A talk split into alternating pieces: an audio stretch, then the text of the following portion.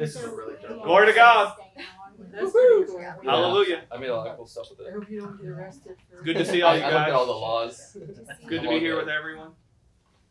What do y'all want to talk about? I need to say.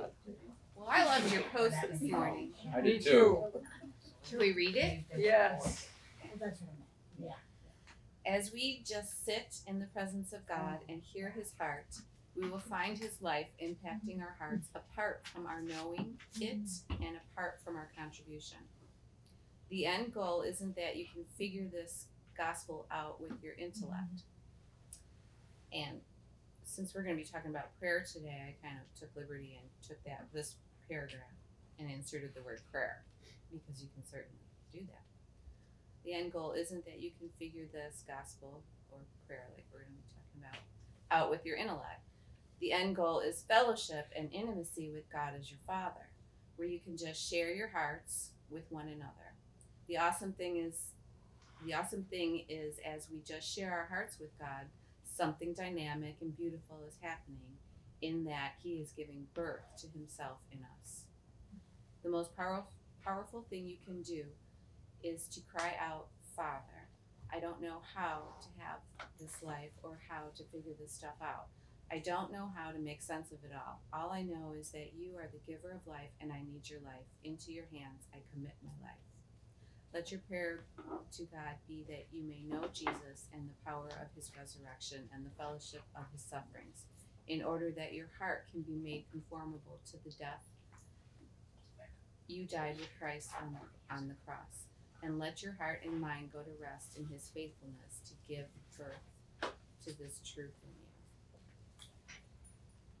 I just thought that was so powerful. Some people would never suppose that I could write something like that because they think I'm just into theology. But I don't think I don't think people understand what I'm after when I'm into theology and what theology is actually doing.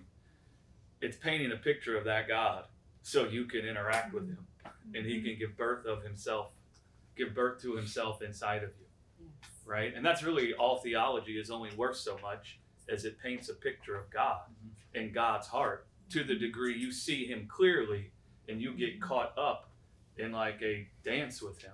Mm-hmm. Right? Yeah. Right? Mhm. Everything I said in there that sounds so relational comes from all the theology I talk about. Absolutely. Mm-hmm. I think some people get lost in why are we talking about this? I don't want to hear any more verses. Can we just talk about this or talk about that? Right? It's impossible to have that without the talking of what's in the scriptures. Mhm.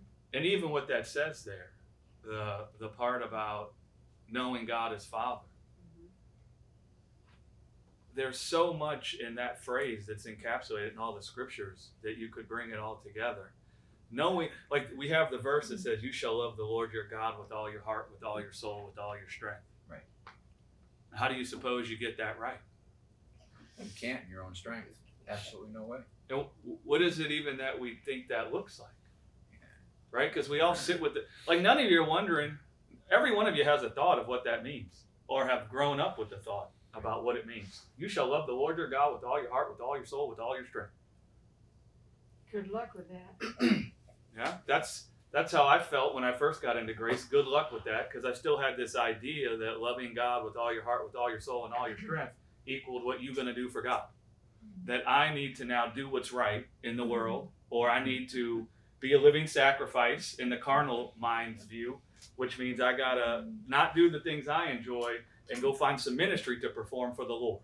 And if I can do that, then I'll be loving God with all my heart, with all my soul, with all my mind. If I can be a good little boy and not do anything bad.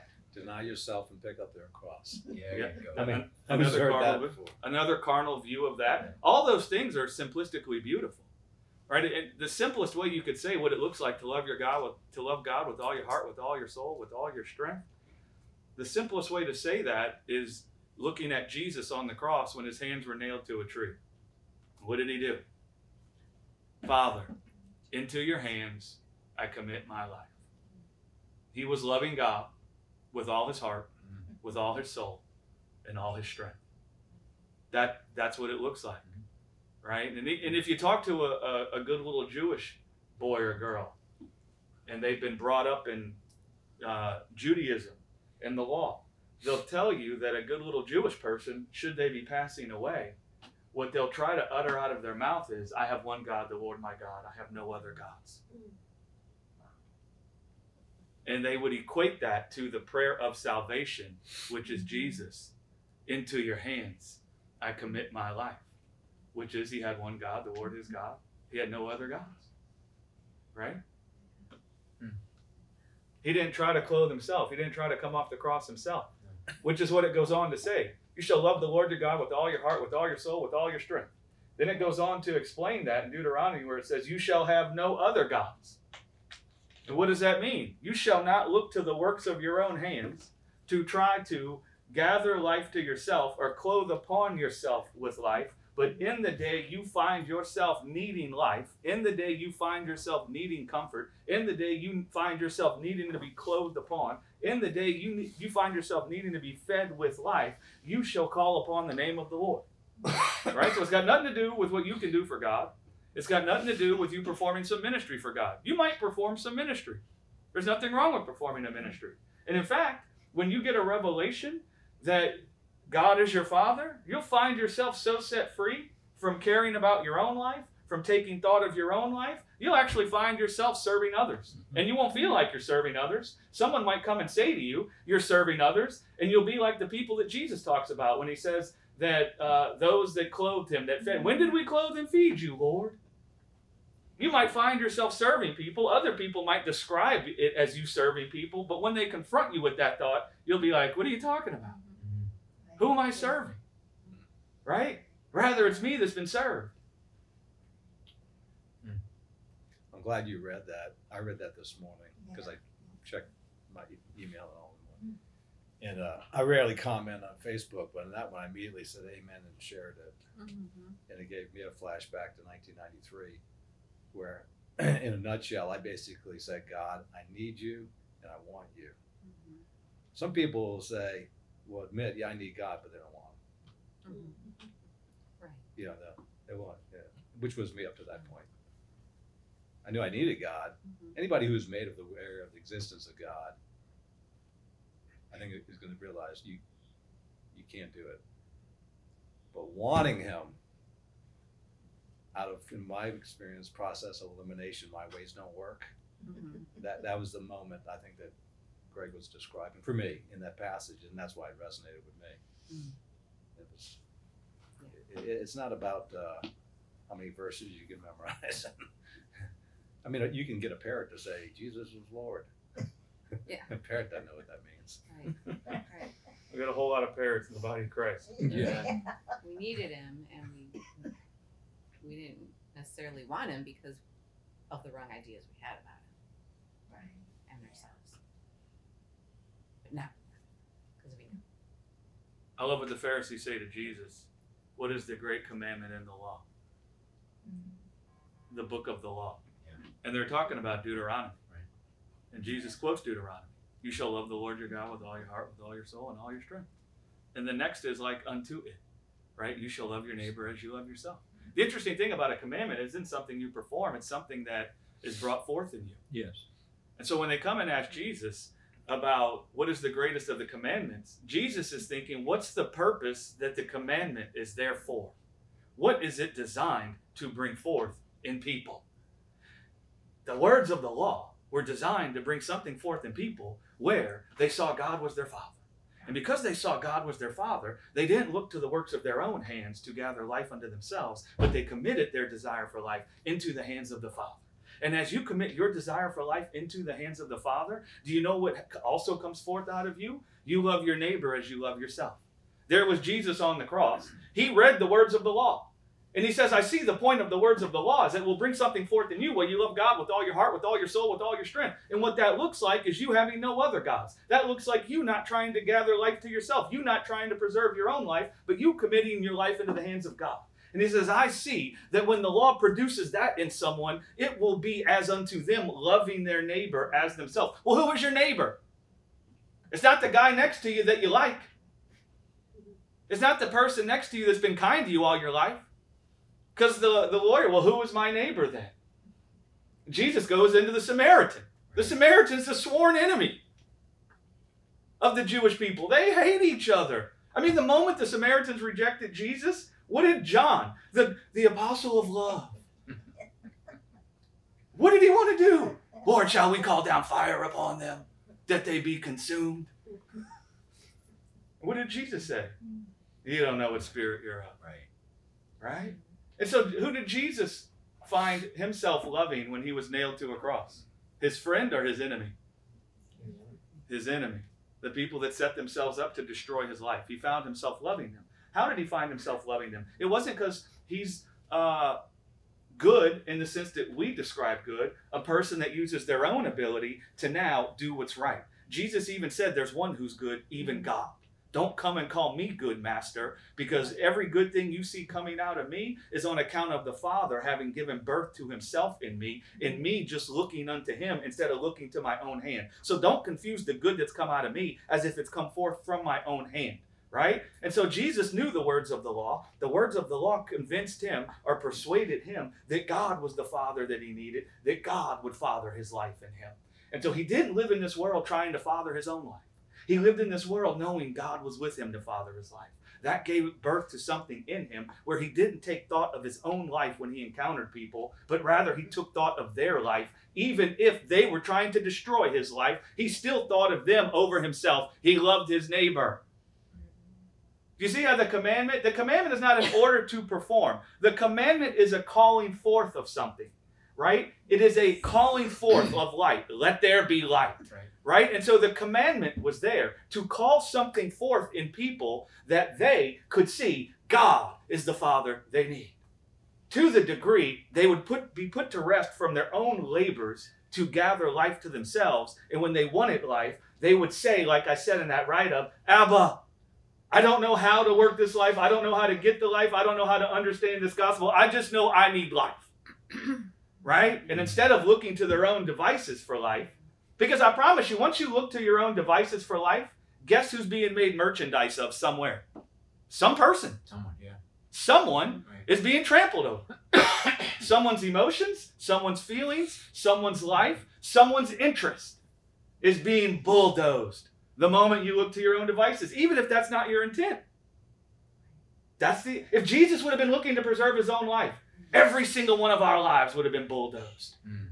Every single one of our lives would have been lost into eternal destruction.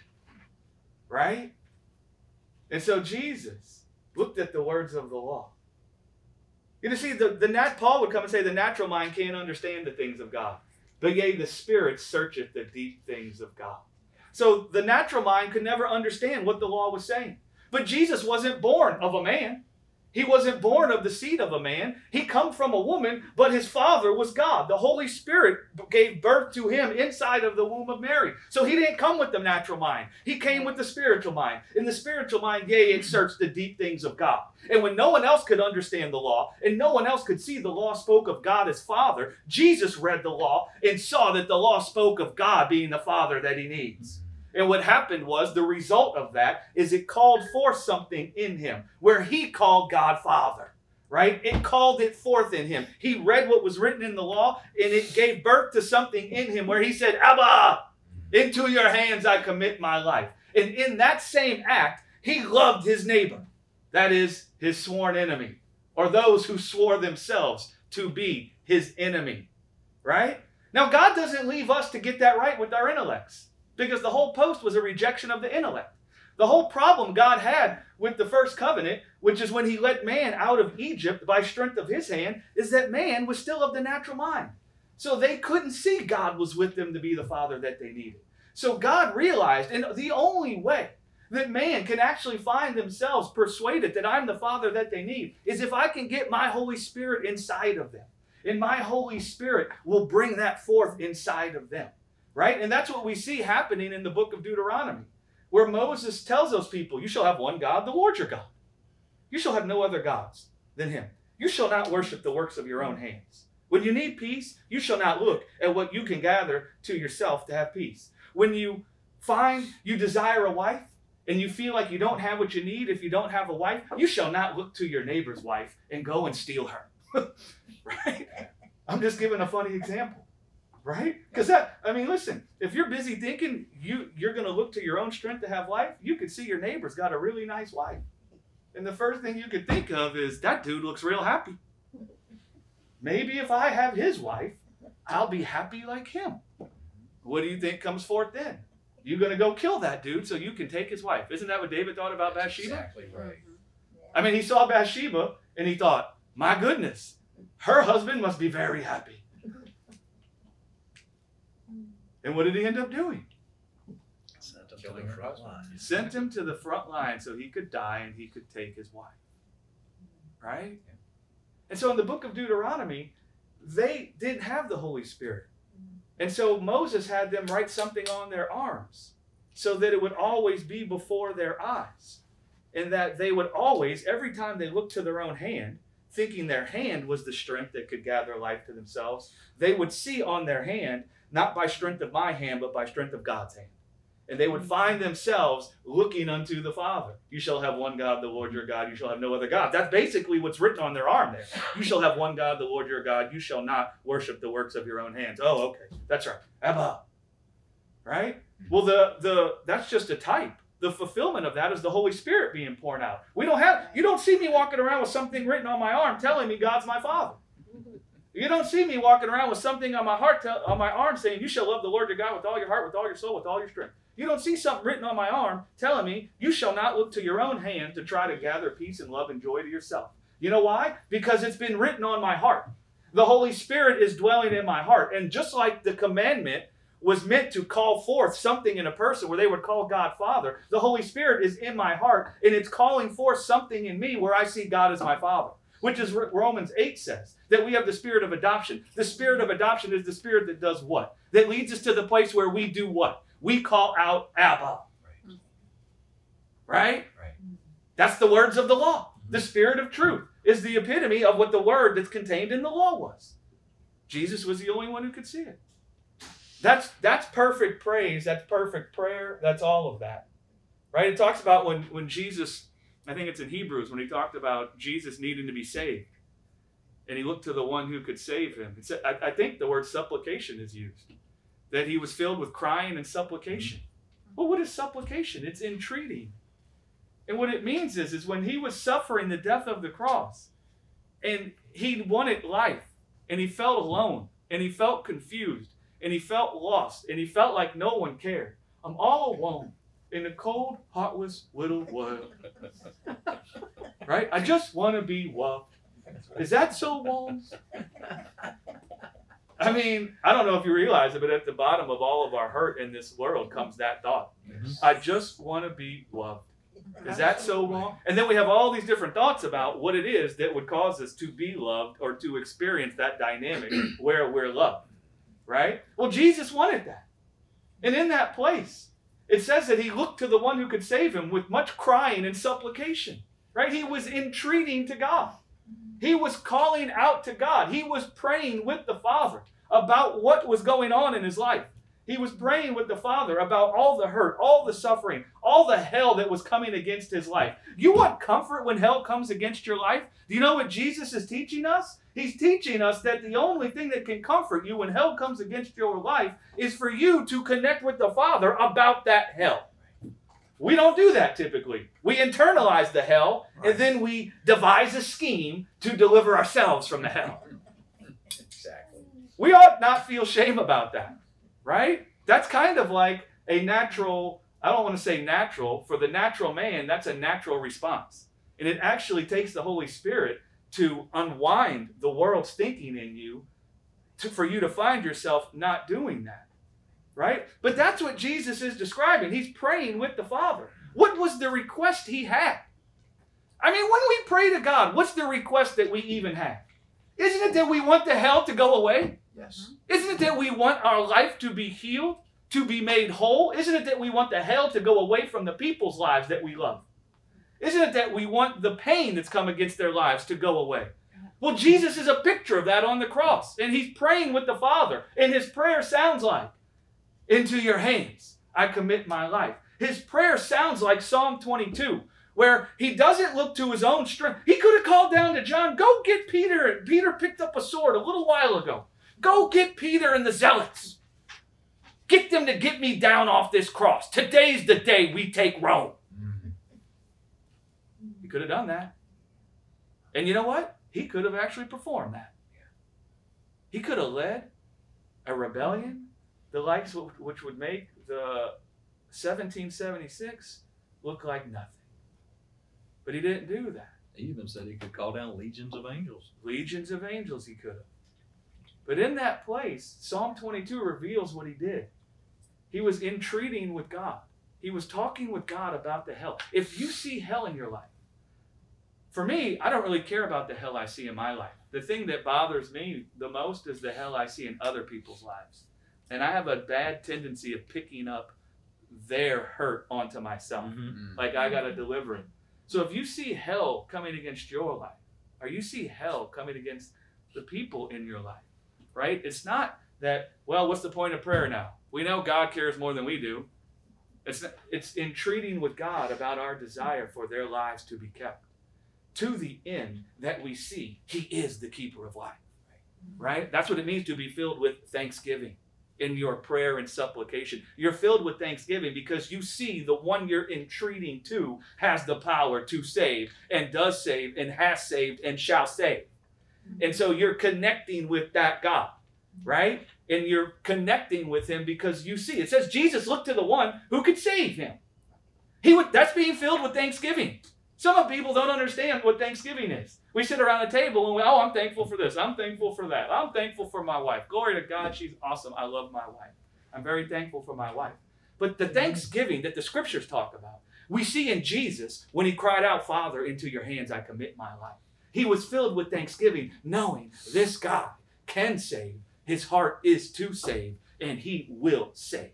Right? And so when it comes to our loved ones, it's not just that God will not suffer us to see corruption, and God will not leave our lives in the grave, but that's what we want to be in our hearts when we're thinking of our loved ones as we're praying for them. We're connecting with God about the hell we see in their life. We're connecting with God about the fear we have that their life is being overcome, that their life is being circled around by the bulls of Bashan, by the death that's in this world, by the enemy that's in this world. And what we're doing is we're connecting with God because we see God can save, He desires to save, He does save, He shall save, He has saved right? And that's what we're doing with God. Hmm. That's entreating with Him. That's our request, right? Right. I mean, even with Gracie, I know people can misunderstand the stuff I say because we all have our own hearts. But you know, when you message me about Gracie, I went and prayed for Gracie with tears and supplication, right? Gracie's our dog, for those. who don't know. And some people think, well, that's just a dog. So what, man? These people I love love that dog. You know what? I love that dog. Every time I come to that Bible study, that dog jumps up in my arms and is very happy to see me. And I talk like a baby with that dog. It's true. How do you feel about cats? I actually like cats. She's got a cat, so I just want to make it. I had a uh, I had a a white Persian Himalayan cat that lived to be 18. Whoa. Spesh, and we would have that cat cut like a lion, and he was all white with blue eyes, and my, my man knew he was something. When we cut him like a lion, just the feet and the tail, he walked in the head, and hit, I, I don't know if you've seen a Persian Himalayan, but their hair is like out, so he had the the mane of a lion, and he was boom. I swear that that I mean that cat was not like a cat. That cat was like a person, right? I understand that. But I I had a request. The request was let this destruction pass over Gracie. Right. Right? Well, my heart was filled with thanksgiving, meaning I saw the one who can save. And I saw it's God who can save, who does save, who has saved, who shall save. And I began connecting with God about the hurt that I felt and the hurt that y'all felt. And I began talking with God about my desire for this thing to pass over. Right? Mhm. That was prayer and supplication. Right? I had a request. Like we talked about Wednesday night, though, where where we get into trouble is if we live as if God hasn't already done something Yeah. to preserve our lives. And we judge whether God will allow our life or our dog to see corruption based on what we see happen right there Exactly. right? Yeah. And I'm not going to quote a scripture and tell you this is how it is. This is just how I see it, right? Um, there will be animals in the new heaven and the new earth. I don't say every animal that's ever existed will be raised up with the sons and daughters of God, but I do believe the animals that were belonging to the sons and daughters of God will be raised up with them, right? Because we have dominion over the earth. And it says, All of creation groans in travail, desiring for the sons and daughters of God to be made manifest. Why are they desiring for us to be made manifest? Because our bodies were made from the dust of the ground. And when our bodies are glorified with immortality, like the Lord Jesus was when he was raised from the dead, all of creation is going to have death completely removed for it once for all time. And all of creation groans in travail, desiring for death to be removed. You know why we have things like hurricanes? Because the earth is groaning. It desires for life to come forth. And in its groaning, in its shaking, there's hurricanes, there's earthquakes, there's all types of these things that come forth because it's desiring to be free from this body of death, just like human beings. And so my dogs, they're under my dominion, right? And those dogs, Spesh, the cats I had, I grew up with cats, but when we were in Colorado, the altitude all of a sudden caused me to have a horrible cat allergy to where I couldn't breathe. Like you talk about a massive asthma attack where you got to go to the hospital now. Are you gonna die? And so poor Becky, she had two cats. I love those cats. The saddest. You, normally, when animals cause you pain, you hate those animals. But I love those cats. And the saddest thing was when Simba, which was one of the big male cats, he would want to come get in my lap because he loved me and he knew I loved him, and I'm suffering and I can't breathe. That I, I would have no, I would have, and it broke my heart to do that. Right? But yeah, that's that's just a side note of how I see the animal thing. But do you see the prayer and supplication? What is our request? We desire good. We desire life. A, t- a twist on that is, uh, well, it'll, it'll illustrate this way. I have a friend who was stating what, what I interpret to be pride the fact that his son was praying for God to give him wisdom. And it, maybe it was in the business context or whatever. And I thought, I've been thinking about that. And if, is it bad to ask for wisdom? No. But what do you mean by wisdom? If you, you know, want a stock price, you know, quote, you know, yeah, no. It, it, the context is important. The wisdom of God, you know, Greg's been teaching us, you know, you can find everything, you you can find every answer by looking at the the, uh, the birth, the death, the burial, and the resurrection of Christ. Looking at that, you're going to find your answer. Well, the, what- what you're describing to me is the wisdom of God. The wisdom of God is trust me. The wisdom of God is Jesus trusting God as Father. That's the wisdom of God. And actually, I was thinking about this when I was cleaning a toilet yesterday.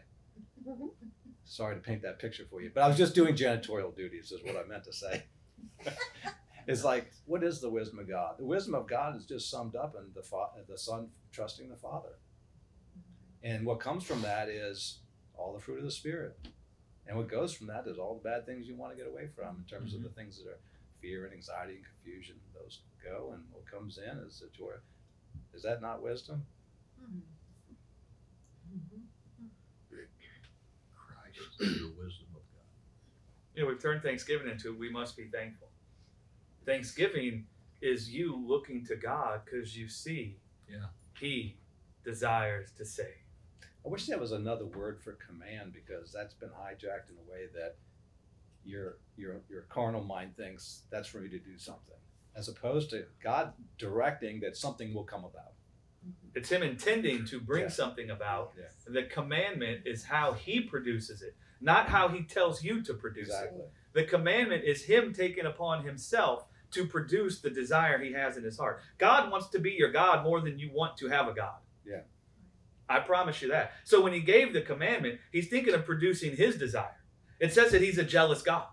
Yeah. So if God says uh, you shall love your neighbor, the conversation among the Trinity would be more accurately from my perspective. Let us cause Joe to love his neighbor. Yeah. And why would they do that? Because to use your language, family language, like Cindy posted today, family logic, why would they want you to love your neighbor? We've been looking at it from the perspective of we're an orphan in somebody else's house that doesn't really want us to be there. But if we'll behave properly, then they'll accept us being there. But the Father, Son, and Spirit do not look at us as orphans. And the reason why they even want to give birth to something where we can find ourselves loving our neighbor is because they sit there and say, the most blessed life there is, the most joyful life there is, is to feel love coming out of you towards someone else. Man, we want them to be able to know what this feels like because it's freaking awesome. Mhm. Right? Isn't that why you tell your friends about stuff? I mean, like like Charlie, I, I with the makeup stuff, right? When you find something that you love, Mhm. I mean, it gives you a buzz when you see it, right? You're like, oh yeah, and then you want to tell people because you think this is awesome, right? And that's how God felt. It's like this love we feel coming out of us is awesome, and we want them to be able to experience it, right? So then they set about to do something that can produce it in us or give birth to it in us. But the natural mind looks at the commandment, which is designed to call forth something in us by the hand of God. It looks at the commandment and says, we must love our neighbor. Instead of, man, it's a blessed life to find love born in our heart for our neighbor. And God has promised us he will produce it in our hearts. Abba. Yeah. Do you see what happens? If you find you don't love your neighbor, you, you just don't. And you're just honest with yourself. I don't like them. I, I wish they would go away. I, actually, you know what? I might hate them. Right? Well, in that place, if you knew God as Father, you would connect with Father. Your prayers and supplications would be with Father. Well, you would be able to be honest and say, Father, I do not find myself loving them. Right? But you're Father. And into my hand I commit my desire for love. Right? Because you have promised to produce it. You shall have one God, the Lord your God. You shall have no other gods other than Him. If you think that you have to produce the love, you have another God Exactly. other than the Lord your God. Because in him being called God means he's the one that serves you with love. Mm-hmm. He's the one that produces the love, right? Our Father who art in heaven, hallowed be thy name, thy kingdom come, thy will be done on earth as it is in heaven. Give us this day our daily bread. It ain't talking about leaven or unleavened bread. That your daily bread one day might be that you need to be set free from hatred and you need to be filled with love. That might be the bread you need that day. Well, who is it going to give you that bread? The Father. And that's what it means to know God as Father. I need love. I'm not going to look at it as if I must produce love, because that's me worshiping the works of my own hands. I'm now going to look to the Father, who has now promised to produce love in me, and I'm going to commit my desire for love into His hands. Right? You have one God, the Lord your God. You have no other gods other than Him. Meanwhile, the whole Christian church has been built around worshiping the works of their own hands because we tell everybody that if they really are Christians, they would love. That's how, that's the voice of the serpent. Which- if you really are the Son, turn the stones into bread. which actually produces hate. Absolutely, it produces hate, and that's why you see the a large sections of American Christianity filled with hatred for quote unquote the people they decide are unbelievers. Right? That's why we have the hate parade every Mardi Gras. Mm. Right? I promise you, Jesus would not be leading a hate parade. Jesus would not be leading that parade in Mardi Gras, hating on all the quote unquote sinners. Right? He wouldn't be. He would remove the hate parade. And then he would get it right to show those people that it's God who removes the hate parade. That's right. And then those people would be able to see the God that loves them even in their nakedness and their sin. And you know what they would find happen to them? They would be set free from their sin because they would see God is with them to clothe them. Right? A good example of that is the Pharisees and the woman caught in adultery. That is the perfect example of that. That is the perfect example of that. But that commandment, love the Lord your God with all your heart, soul, mind, and strength, with all your heart. Well, when we understand what commandment is, and that's something that's going to come forth in us, how does that come forth? It comes forth through through time. It comes through forth through experience. Because if I have an experience where I'm depending on you for something, just in our natural relationship, I come to a place where I know I can go to you for that thing. And if I know I can come to you for it, why would I go to somebody else for it? Because what I've come to depend on has has taken a place in my heart. When it's the same way with God, as we as we have as we come to see things that He's produced in our life, and we come to see the futility of when we try to bring it about of our own strength, we come to a place where we love Him with all of our heart because we know He is the source of life, and we refuse to look anywhere else just because of the futility that we've experienced in going that direction. Um, interesting verse in Romans uh, Romans three. It says, "Do we then make void the law through faith? God forbid. Yea, we establish the law. How are we establishing the law? Is that the commandments? We'll just talk about the Ten Commandments. They're actually ten promises of what your life with God will produce on the inside of you. You will not steal. You will not lie. You will not commit adultery. That, that's something that's produced on the inside of you. And I don't need a list of rules to follow for that to happen. Just in the course of the relationship, it's automatically going to be produced in me. Well, and the misconception of that passage too is so burdensome because I can remember when Lacey was three or four years old, she was just so filled with fear because she loved me more than God. And she'd already been taught at that age that that was not the way it was supposed to be. Hmm. And she was terrified. She was going to go to hell.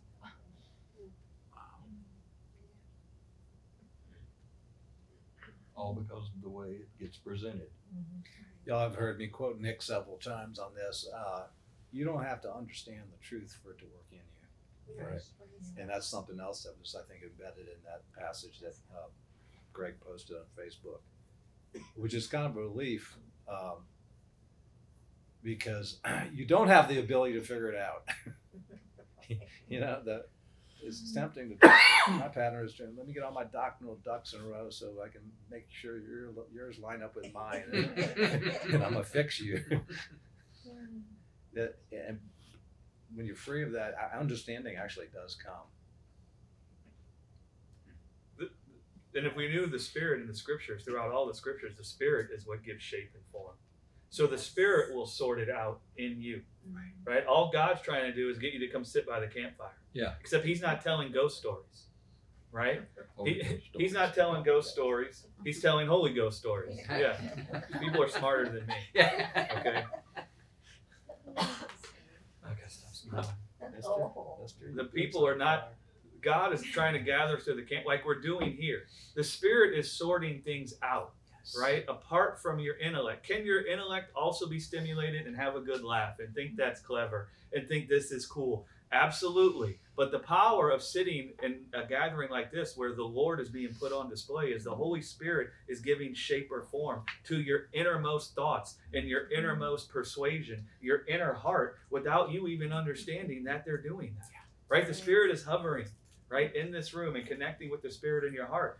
And and really what God would have said to Lacey, right, is that you don't love you don't really love your mom more than me.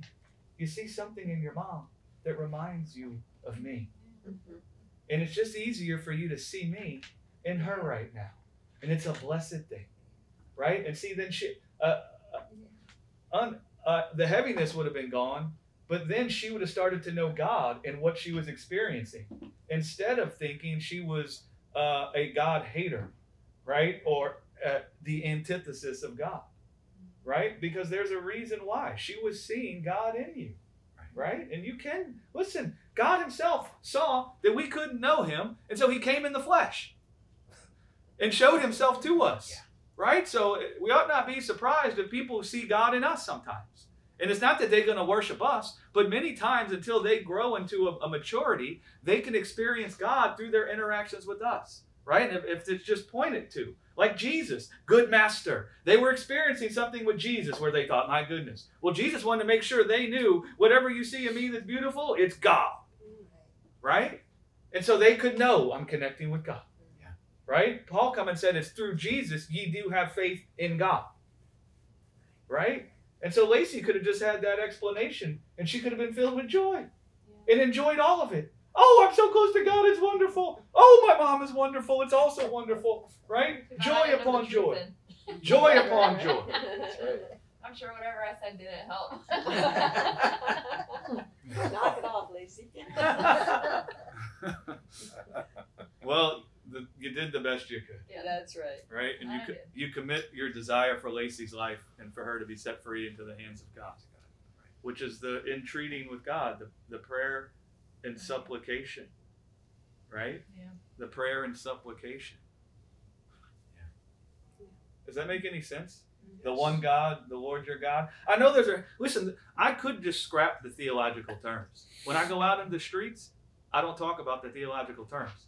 When we moved here, and I wouldn't, I would go to New Orleans and play basketball in the inner city with all the people on the streets and all the gang members. I did not talk about you shall have one God, the Lord your God. You shall have no other gods other than Him. You know what I talked about? I talked about Master P. Because they all know Master P and they all revere Master P. And I talked about the No Limit Soldiers because that meant something to them. And all those kids grew up in a city where by the age of 18, all their contemporaries had a 50% chance of being dead.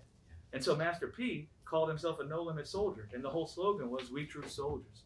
We don't die. We keep rolling. Nah, nah, nah, nah, nah. So the whole point was we've cheated death. We come from a place where it's a coin flip whether we're going to die or not. And here we are. And it's like a mantra to those people. So I don't come quoting the commandment to them. I come talking about Jesus as the original no limit soldier. He keep rolling. He don't die. Right? Nah, nah, nah. And they, boom, their eyes got big. All of a sudden they understood why a resurrection. Why the resurrection of the dead. And all of a sudden that connected to a deep place in their heart where death is a heavy cloud in their communities. Surviving death is a heavy cloud and something to be esteemed. I consider this man Jesus, who not only overcame a death in this world to live long in this world, but he overcome death right? And then they started clowning me the rest of the time. Preacher man! Preacher man plays ball and he knows Master P. Preacher man's a true no limit soldier. All you do, it's like a ripple, it's like a domino. Here I am, some bald headed white guy, right, that comes in there. Well, for a second they hate you, but then they see you can dribble the basketball. And so now you're in a little bit, right? And then after you dribble the basketball, you, you start connecting. Well, I love Master P, right? Mystikal, I quote all that stuff to y'all, right? And then you got their ear. He knows. And then you tell them about the Lord Jesus, the original no limit soldier. I said the only reason why Master P could even say that is because Jesus said it when he came out of the grave. Mm. I said, imagine a world where no one comes out of the grave, where everyone ends up dead. This man, Jesus, even came out of the grave, mm-hmm. never to die again. I said, Master P, to use Thomas's, he's going to die one day. I said, Master P may, maybe made it out of the hood, but he's going to die one day, right? Well, Jesus, he didn't make it out of the hood the way we think of it. He didn't avoid the death that was in the world, and he still overcame it, Right. never to die again. That's what we're after. That's why you love Master P. That's why you think it's great to not die, right? Mm. You see that? Yeah. So listen, guys, when we're quoting verses, the verses are good. I quote the verses a lot because people have a long history of reading the scriptures and misunderstanding it. And I want people to begin to just see the beauty that we're describing in that Facebook post, or like the post that Cindy made about family logic. Right? So many people have these jacked up views of what these verses mean that it's a big stumbling block to them knowing the simple truth that God's your father. Right? And he wants you to commit your desire for life into his hands. If you think you're not holy and you think God desires you to be holy, you have one God, the Lord your God. Commit your desire for holiness into the hands of the Father. Don't try to persuade yourself you are holy, even though you are holy, because if the lump is holy, or the, the root is holy, so is the lump. Right? And so, in that you're joined together with the Lord, you're one body with the Lord, and you are holy. But in the day you find yourself struggling with that, listen, if God's your God, you're looking for Him to produce it in you. You're not looking to your own strength. You're not thinking God demands for you to be holy. You're not thinking God demands for you to live righteously. You're not thinking God demands for you to make Him Lord of your life. He is Lord. Yes. And he come to show you about his lordship. And the way he shows you his lordship isn't by telling you, if you don't listen to me, I'm going to smite you. He shows you his lordship by disrespecting death right in front of your face. And you be, and all of a sudden you're like, if this dude can even smite death, then he can do anything. And you find yourself looking to him for everything. Right? Amen. You have one God, the Lord your God. You won't have any other gods. Right? And that's what it means to cast your cares upon Jesus. Yeah. The that gets uh, reversed when you teach people. es- essentially, thou shalt cast your cares on Jesus, and then they try to go to him with in, a, in, a, in an exercise, not knowing, you know that. Not knowing what you've just described, that actually an outcome of being exposed to God's love is that you cast your cares on Jesus as opposed to going through you know your little prayer closet. Step one be quiet. Step two think about uh, your memory verse. Step three oh it's time to cast my cares on jesus now is very robotic. You're taking care to cast your cares. Exactly. It's very robotic. Yeah. Sadly, most people's relationship with God has become very mechanical and robotic instead of intimate, personal, the way you would talk with your and, friend. and free Well, absolutely. You speak freely with your friends. You and I have spoke freely with each other. Nick witnessed it, right? And to a person that doesn't understand we love each other, they could be intimidated by some of the places you and I might go, right? In the midst of a conversation. Because we have an unconcealed heart with each other. in case anybody's wondering we should say the topic was uh, bitcoin See, now we'll argue about that. oh okay we're thinking about something Because no, no, no, no. We were. We, you're right. You're, you are correct. Actually, the topic was Bitcoin, but we were arguing about inflation. okay well all right. That's a It does subtopic help. Yeah, but Nick's sitting in the middle there, thinking, "Oh man, I thought these guys liked each other." Li- literally in the middle Yeah, on a car ride he, he's he's trying to, to bring the peace, but the whole point is, is that intimacy. That intimacy. Jesus didn't think the Father was ashamed to find him stripped naked and nailed to a tree. Jesus didn't think the Father was ashamed to see him with the sin of the world on him. Jesus didn't think the Father's face was hid from him. Jesus didn't think any of that. And so it brought forth a supplication in his heart towards the Father, a prayer, right? Where he entreated the Father with his request, right? Mhm. With his desire. For goodness. And not with just his desire for his own goodness, for our goodness. Father, forgive them, for they know not what they do. You see how he was entreating for all of us? Prayer and supplication. He saw the hell that was coming against our lives. And he connected with the God who desires to save us from hell. Right? And I don't mean Dante's Inferno. When I say hell, I mean like, you know, you experience hell sometimes. Death, tribulation. And, and therein lies what it means to be pure in heart. You know, because I'm listening to that song all the time. I can't get enough of it. Blessed are the pure in heart.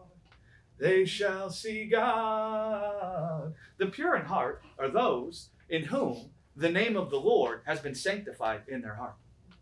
The pure in heart are those who simplistically see God as their Father, that God can do them no harm, that God is set apart unto serving them with life. He's set apart unto being good to them. He's set apart unto caring for them. He's set apart unto destroying everything that tries to destroy their life. He's set apart unto preferring them over Himself. Those are the pure in heart. They see there is no sin or death in God. They see there's no darkness in God. That's how you see God.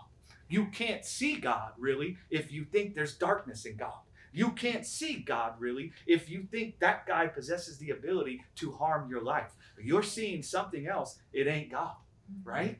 That's why Jesus connected with the Father because he saw God. His heart had been purified by the word in the law and the prophets concerning God as Father. And so his heart was pure. There was no spots or blemishes on the image of the Father. And so that's really what a pure heart means. The Father is not a caricature in your heart. The Father doesn't have spots and blemishes in your heart. You see the Father and the goodness and the loving kindness that's in his heart for you, right? When Jesus would go and say, Go and learn, learn what, that God desires mercy and not judgment, right? The pure in heart see that God's desire is to be merciful, not to punish.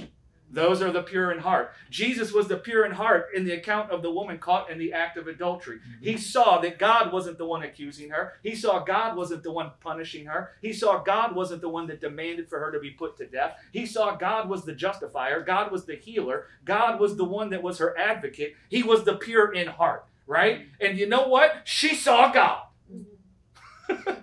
right? And now her heart can be purified. Mo. I was just gonna say, I was, dr- yesterday Marie went to a party without me, I was really upset about that. And, uh, so I said, that's it, I'm going to the health club. So I went to the You health you club. got her back. Worked out. He said, "Oh, you got her back." Okay, so anyway, I leave the health club and I'm going back home and I'm driving and this crazy thought goes through my mind because just in general, I'm, you know, pretty happy person, like, you know, because of my relationship with the Lord. And uh, I thought to myself, you know, if somebody asked me, Maurice, how is your relationship with the Lord? The answer to that came to me almost like immediately. I would say that my relationship with the Lord is absolutely perfect. And somebody said, well, wait a minute. Uh, you're not doing this and you're doing this and, and you're going to say that your relationship with God is perfect. And in my heart and in my mind, it kind of came to me that my relationship with the Lord has nothing to do with me. It has nothing to do with me whatsoever. It has to do with the one whose heart and mind is perfect towards me. And when you look at a God whose heart and mind is perfect toward you, and it has nothing to do with me, all of a sudden you realize that that relationship is perfect. Mm-hmm. And then you can begin operating from the reality that your relationship with God is perfect. And listen, there ain't no better place to be in life than that because the way He views us is if we, for by one sacrifice, He had perfected forever them that are sanctified. And the And sac. that- Go ahead. Sorry. No, you go ahead. The sacrifice is Himself. Amen.